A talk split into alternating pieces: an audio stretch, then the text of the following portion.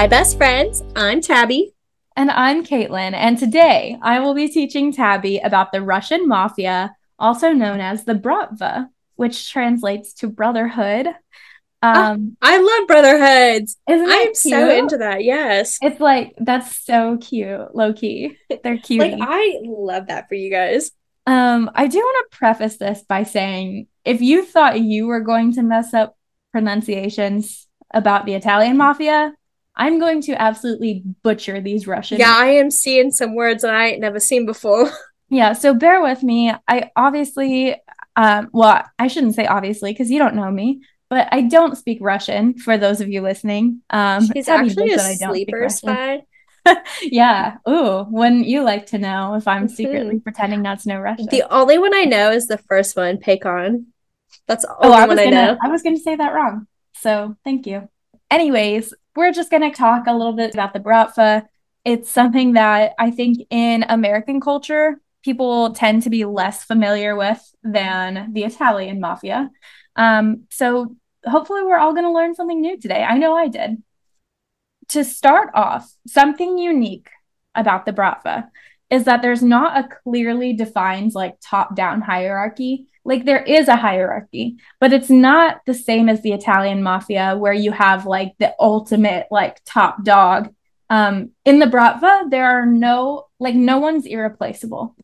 It makes it significantly harder for the organization to be dismantled because everyone's replaceable. If if you murder some higher ups in the bratva it's like they're gonna be okay that does make sense though and we'll talk about it more um, for the darkest temptation but that's essentially what happened mm-hmm.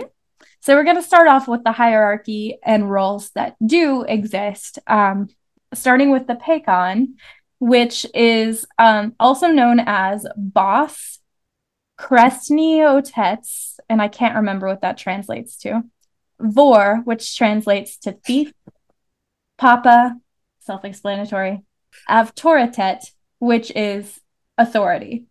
So the Pakhan is technically the top of the hierarchy, but again, it's not quite, it doesn't carry the same weight as like an Italian mafia Don. They are in control though, they are the boss. And so they are the ones controlling everyone through intermediaries called a brigadier. And we'll come back to brigadiers. So I've heard that one before. Yeah. So next we're going to talk about like the security group, which is called um, as a whole, it's called the two spies, but it's split into two subgroups, hence the two spies.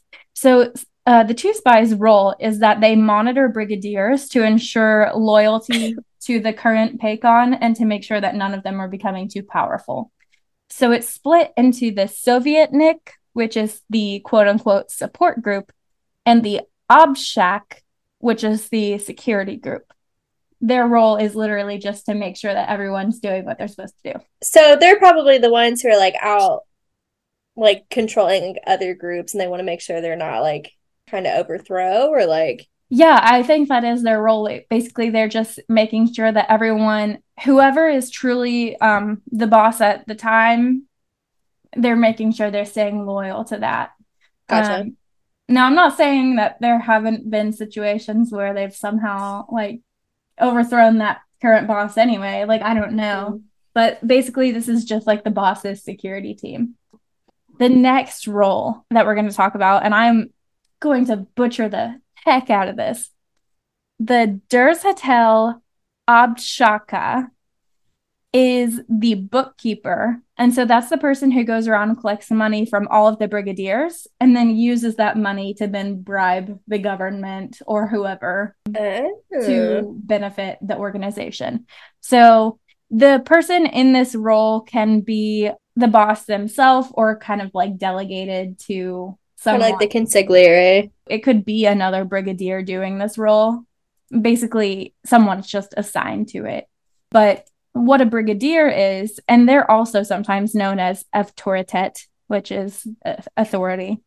Um, they're similar to capos. Mm-hmm. And so capos in the Italian mafia, if you remember, are like the little captains of the soldiers. And so A brigadier will assign jobs to boyeviks, which translates to warriors, and runs a crew called a brigade, um, or similarly, a capo regime. Mm-hmm. So brigades are made up to five to six Patsanov or Brodiog. And we're going to talk about what those mean as well. so, okay, if you remember, boyeviks is a general word. It means warriors, so like soldiers in the Italian mafia. Um, but they're also called Bratok, which means brother, hence like bratva, brotherhood. So they can be either a patsan, which is the patsanov. I'm assuming that's just the plural. Um, and then brodiaga, or the plural is brodiag that I talked about recently. So that's who makes up these brigades. But they carry out like different roles depending on like what their kind of like, like, the whatever, footwork. Yeah. So the the brigadier's in charge of like assigning these roles, but then mm-hmm. the Patsanov or the Brodiag carry out different roles based on whatever their specific responsibilities are. Yeah. super sure like what the differences are, but it got a little bit confusing. But all we really need to know is they make up the brigade. They are the soldiers. They are the muscle. So, lastly, a this word is hard too. A shestiorka is known as an associate to the organization. They're also called the Six. So these are similar to in the Italian mafia, what they just call an associate, I believe. And so mm-hmm. they're like the lowest ranking, basically just errand boys for the mafia who their goal ultimately is to actually become, you know, like an inducted member. Mm-hmm. But at this point, they're at the bottom of the totem pole. The origins of the word, I thought this was kind of fun. Shestorka comes from the lowest rank of a 36 playing card deck, which were sixes. And so that's why they call yeah. it. I think it's cool that like you don't necessarily like you can be anybody to like kind of get started in it because like yeah. with the Italian mafia, if you wanted to be like an actual member, you had to come from an Italian background. Yeah. Um, but with this, I feel like it's probably a bigger organization because you can induct anybody. True. Good for them. More yeah. inclusive. Now we're going to talk about what the title vor means. So again, vor translates to thief. The plural in Russian is vori. So that is an honorary title that would be analogous to calling someone a made man in the Italian mafia. So to become a vor, a pakhan or another high ranking member must bestow that title upon you. And to become a vor officially, you must accept the code of the vor visa which translates to thief in law. And so now we're going to talk about the history and how that came to be.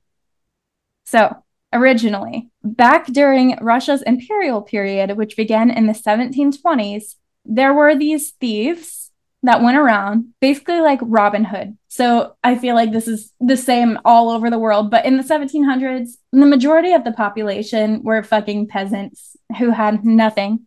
So these thieves would go around stealing from rich people and government entities and then divide the profits amongst the general population.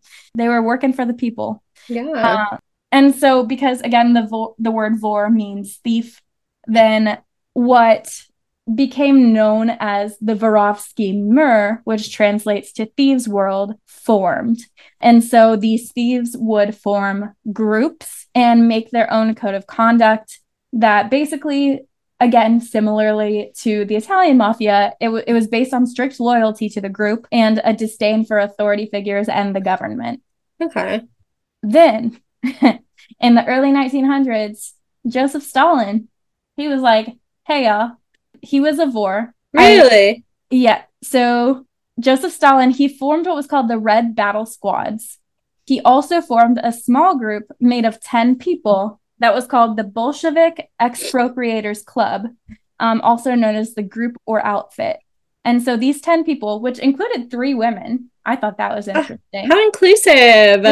Yeah, not to applaud Joseph Stalin for anything, but that's Yeah, like he's terrible man, but Yeah, but like including like, women. That's cool. That's kind of badass. Um, but what they would do is they would procure arms and facilitate prison escapes, rob banks, and execute who they deemed traitors. Um, basically, anyone who uh, sided with the government, which is hilarious because then because he was Stalin, the government. Well, not at this point, but oh, okay. So this from, was before. This was before because between 1917 to 1997 is the Soviet era. Yeah, yeah. So, okay, I forgot you said we were. That was yeah, early 1900s. He was like For forming sure. his little groups. He was, you know, Tracking. gaining power and support, but then of course he became a dictator. And during his reign, millions of people were sent to gulags, which are basically concentration camps. Um, and so whenever these people were sent there, if there were powerful criminals in these labor camps, they were working them, their ways up within that camp and forming their own little organizations of criminals. So I wonder what went so wrong that Stalin was like, I am going to become the government now. I think that he was just like, I can do it better. Which makes because, sense because that's like kind of how it was in, in the book. Like I said, we'll talk about in the book too. Like they're trying to infiltrate mm-hmm. the government because so. they don't trust the government, but they trust themselves. And so Stalin put himself in that role. I but he fucked it up. He happened. fumbled so oh, hard. He fumbled the bag, dude. But um, yeah. So in these gulags, Vori are forming their own groups. Um, in this era, during the Soviet era, is when the tattoos um, began as well. They began to get complicated tattoos to symbolize their status, and they're still used today, which we're like the stars. Yes. Okay. Um, so that began in the gulags. Oh. Um, okay, so after Hitler invaded the Soviet Union, Stalin got nervous and so he was like, okay, I'm going to recruit prisoners to join the army because we need more manpower. So he started offering them freedom if they fought for the army. Of course, this betrays the code of the Vorovsky Mir because they're supposed to oppose the government. And if anyone did agree to join the army in exchange for their freedom, they were referred to by the loyal Vori as suka, which translates to bitch. so that's still a huge part of history because this led to from 1945 to 1953 there were wars in the prison called the Suki Wars. So literally the bitch wars from 1945 to 1953. And the prison officials were like encouraging it because they were like, well, there'll be less prisoners in the prison if they take each other out. Also, I think it's hilarious that Suki means bitch. Yes. I'm thinking of all the people named Suki. Yeah, embarrassing. I love that. The bitch wars. Okay. Amazing. So, flash forward a little bit to the 1970s and 80s. That's when Russian organized crime kind yeah. of came to the US because um, a bunch of immigration policies were expanded. Uh, lots of people came over. So, in 1992 to 2000, following the collapse of the USSR, basically these groups of Vori began to just take over the economy because it was like early stage capitalism at this point. They had all of the power. And so they were like, we are going to muscle our ways in and just own everything because yeah. why not? Like they had the structure they, at this point. Yeah. Um, lots of businesses and natural resources that the state had owned for decades became privatized. And so they were just buying it up. And then also, any businesses that were owned by just like citizens, they began to make payments to the Vori for, for what's called Krisha or like protection. protection. Mm-hmm. Yeah. Um, something that also developed at that time was Red Krisha, which is um, provided by corrupt police. You know, I just realized. What? Krisha sounds like Grisha.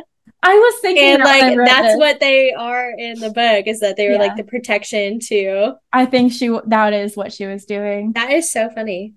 So, in early 1993, it was estimated there were over 5,000 organized crime groups operating in Russia with an estimated 100,000 members. But officials do estimate that only about 300 of those groups would truly like um, be identified as like what the Bratva are. Yeah. Um, a lot of those organized crime groups were like either smaller scale or they didn't really have like a hierarchy like the Bratva did. Now, kind of from the early 2000s to the present, Russian mafia groups are extremely widespread. In 2009, they reached over 50 countries, so it's probably Jeez. even higher now. Um, I thought this was interesting. So the Russian mafia has a really big stronghold in Atlanta. And I had no clue, but um, members are distinguished by their tattoos. So, I mean, you could just be walking down the streets of Atlanta and maybe recognize a Russian mafia member. Um, also, they have a really strong presence in the French Riviera region and Spain. Which See, I, I think it's really cool, like how big of a difference it is between the mafia and this, because like the mafia, I feel like have kind of scaled back and mm-hmm. like keep way on the DL. Like they've kind of put their yeah. holdings into like actual legit businesses. Um, and like the Bratva is doing that too, but like it's obviously such a big, like large scale operation at this point. Like they're not doing anything to like hide yeah. it. So like they must be pretty deeply immersed into like the government because it is interesting because it and we'll talk about this with stereotypes too, but it seems like the Bratva are a lot more in your face than yeah. like the Italian mafia.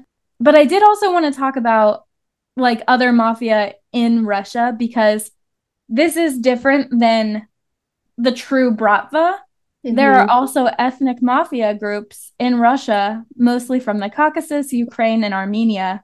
A lot of them kind of follow the exact structure that the Bratva have, but tend to be a little more ruthless um, than the Bratva proper. However, some, if you've heard of the Chechen mafia, um, they are they're worse. They are fucking brutal. And yeah. so the Chechen Mafia was founded in the 1980s by Nikolai Suleimanov. They became the dominant crime group in Moscow and remain. And so Chechens in general, they kind of do their own thing. So they use the tribal structure of the tape, T E I P, tape, tape, as well as the concept of an abrek, which is the outlaw hero. So mm-hmm. I'm not sure exactly what that means, but basically the point is they're a lot more vicious and wild. They be wild. So Sophie Lark's series that I was telling you about, the mm-hmm. um, one where they talk like uh the Kingmaker series, they actually talk about like all these other types of like mob and mafia groups. Yeah. So they like mention all these. It's very interesting the differences between them. It is because they're like geographically like they're all right next to each other, but they're mm-hmm. not the same pretty wild. The next interesting thing is that there's actually a language, oh, I guess it's a dialect really, uh, called Fenya, which is a Russian cant language used among criminals. So this developed by the Vori in prison. Um, so in in modern Russian language, they call it Blatnoy language because Blatnoy means uh, professional criminal. It's also widely used in thieves songs, which is like you know little like, like shanties basically. Um so yeah fenya is a specific dialect that they would use to communicate so that like citizens wouldn't know what they were saying. Um interesting. yeah. I feel like most groups do that so that like oh yeah they can kind of communicate because that makes me think oh. of like back during slavery like slaves would have like their own form of communication mm-hmm. as well so that like the masters didn't know like what they were saying to each other or they'd yeah. sing it through song Mm-hmm. Yeah, it is kind of because it also like when it developed, they were prisoners and in gulags. So yeah, the next thing we're going to talk about is tattoos, which I freaking love. So mainly we're going to focus on the ones that are um because there are lots of prison tattoos in Russian culture, but we're going to focus on the ones that are mostly associated with the Bratva. So stars indicate authority it's kind of like either on their shoulders or their knees because if it's on their knees it's kind of like um Rhysand but it's like i kneel to no one uh you know and he's got Love like that. kingdom on his knees so strong yes and then the stars are eight pointed as well mm-hmm. um the cat tattoo is also just a traditional sign of a thief interestingly um some of them during the soviet era would get portraits of Lenin and or Stalin on their chest mm. because they thought that like they wouldn't get killed by a firing squad because they would refuse to shoot their leaders, but they just shot him in the back of the head instead. So loophole. And then they can also get an Orthodox church that indicates that they're a thief. It's usually on the chest. And that's what Christian like, had. Yes. The number of cupolas, which is like the little spiky things, indicates their number of convictions. Steeples? Yeah. I'm assuming that's the same thing. And then also the traditional thieves cross, which is tattooed on the chest, can mean similarly, like to the Orthodox Church, that they are a thief.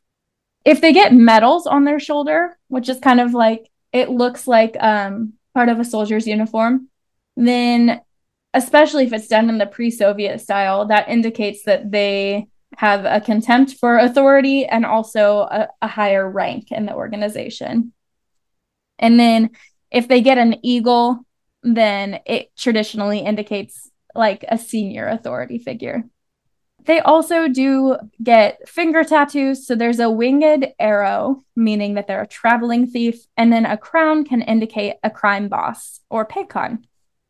And then there's a lot of forced tattoos in Russian prisons as well. And one of my favorites is it's I am a bitch. And but they're, you know, like to mark people as informants, um, betrayers, traitors, and then a lot of them mark them as homosexuals, which is pretty fucked up.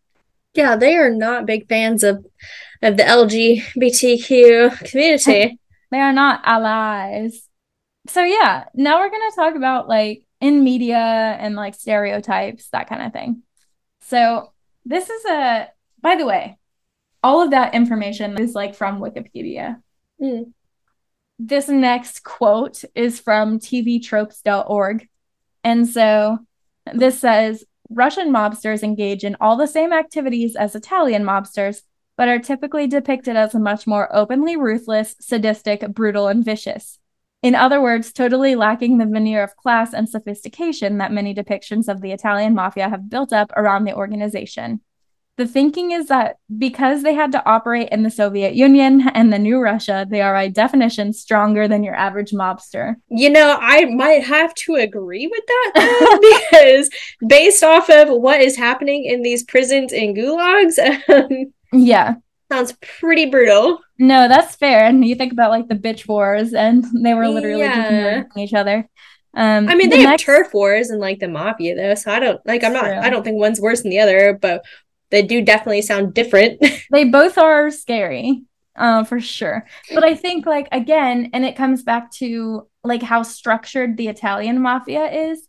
They have like a way of doing things where it seems like in the Bratva, it's a little more like have it your way, do whatever you want.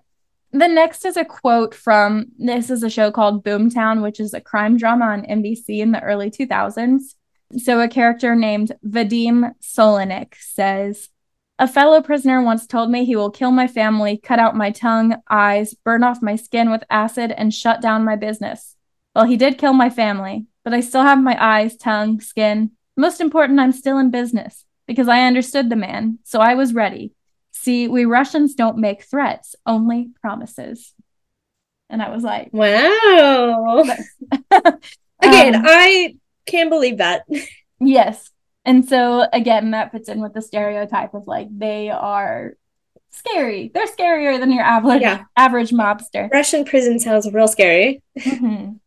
Do you think most like it sounds like everybody in Russia goes to prison at least once?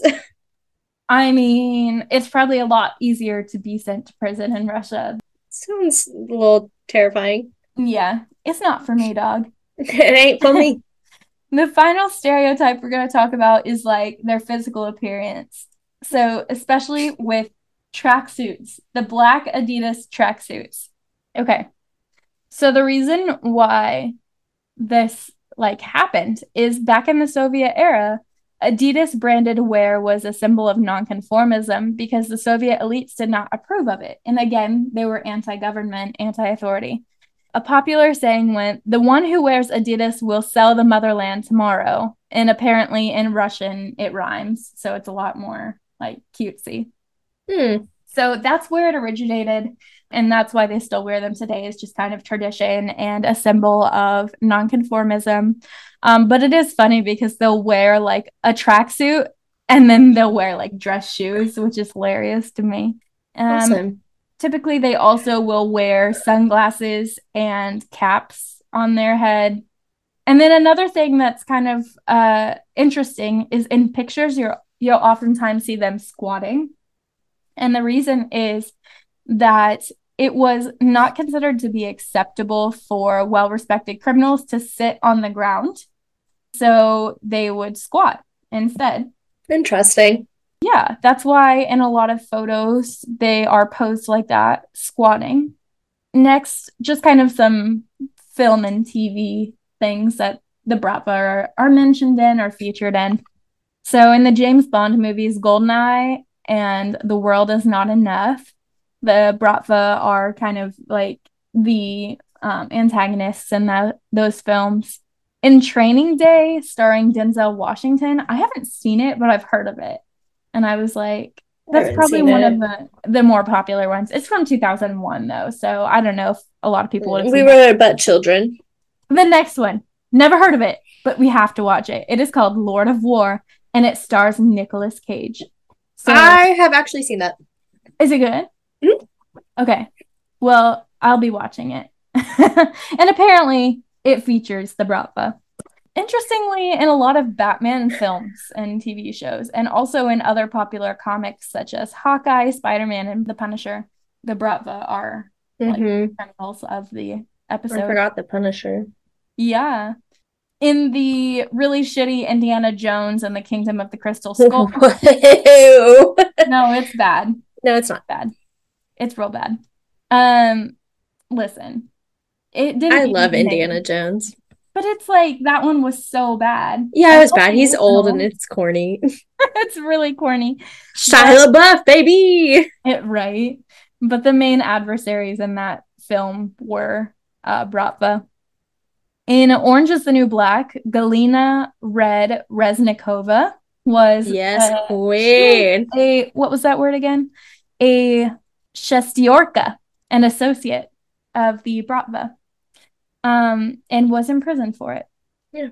And in The Sopranos, there are a bunch of references to um, interacting with the Bratva. Uh, and then in what I've referred to as police propaganda shows like CSI Miami, Criminal Minds, and Law and Order, and often every once in a while there will be, you know, some Russian mobsters in there. And of I course, don't watch any of those. I don't either. The third and final book of the Made series by Danielle Lori, The Sweetest, no, The Darkest, The Darkest Temptation. The Darkest, Sweetest Temptation. The Darkest, Sweetest Temptation of Obsession, Obsession. Oblivion features the Bratva. And, and, also Sophie Lark's uh, series Brutal Air and The Kingmakers. yes, which I need to read still. I love Sophie Lark though.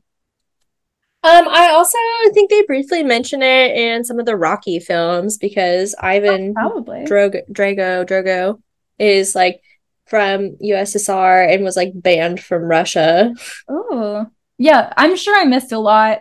I kind of was just putting some that I had heard of because I figure I figure if I've heard of them, they tend to be more popular because to be honest, I've not seen a lot of obscure films um, Lord of War is super good. It has Jared Leto in it. Hey, I was just yeah. excited about Nick Cage, dude. My man. I Nick Cage. unironically love Nick Cage. Have, oh, let me look up the name of this one. Hold on. You know what? Yeah, no, he's a fucking solid actor. He is descended from the great Coppolas, so you can expect nothing but greatness from him. Really? Okay, Matchstick Men. Have you seen Matchstick Men? Mm-mm. It's really good. And Nick Cage has OCD in that film. So it all ties together. Huh.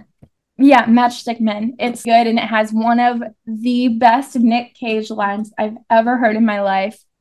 Yeah, in um Lord of War, Nick Cage and Jared Leto are brothers and like they are in the Bratva.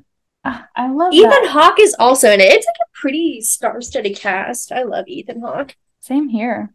But yeah, that basically wraps up our little information session about the Bratva. Did you learn some things? I, I, learned, learned so something. much. No, that's really cool. I think it's so interesting how like it's all organized crime, but like they all run so differently. Yeah, it's cool. It really is. Join us next week as we wrap up the Made series with the Darkest Temptation. Super, super excited to cover this one. Um, I would say out of all of these books, this is definitely the darkest. It, it does is. not lie.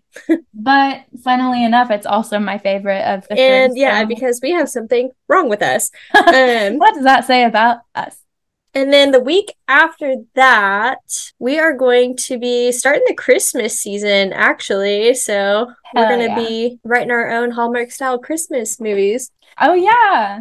I need to get started on that. I do too. I haven't even thought about it yet. Yeah, so we are going to be writing our own um basically like plots and and characters for what we believe would be amazing Hallmark stories. So get reading on The Darkest Temptation. We'll see you then. And as always, let's get lit.